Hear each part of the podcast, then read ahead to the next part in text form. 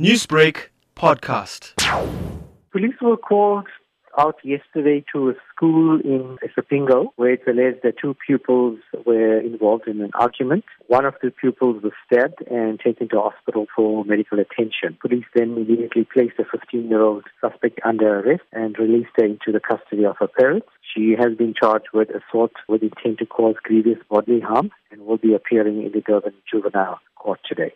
Were any other learners injured during this incident? Uh, there, was two pupils, and uh, one of them was injured and taken to hospital, and the other was arrested. So, Brigadier, this is one of many stabbings that have taken place at schools across the country recently. What are some of the concerns that come with this sort of violence at schools? From our side as police, we're just appealing to parents to play a greater role in upbringing of their children. We should not have a situation where children are involved in crime. We're finding that a lot of children, young kids, are being arrested for various crimes across the province, and it is a worrying state of affairs when children at this young age become involved in crime.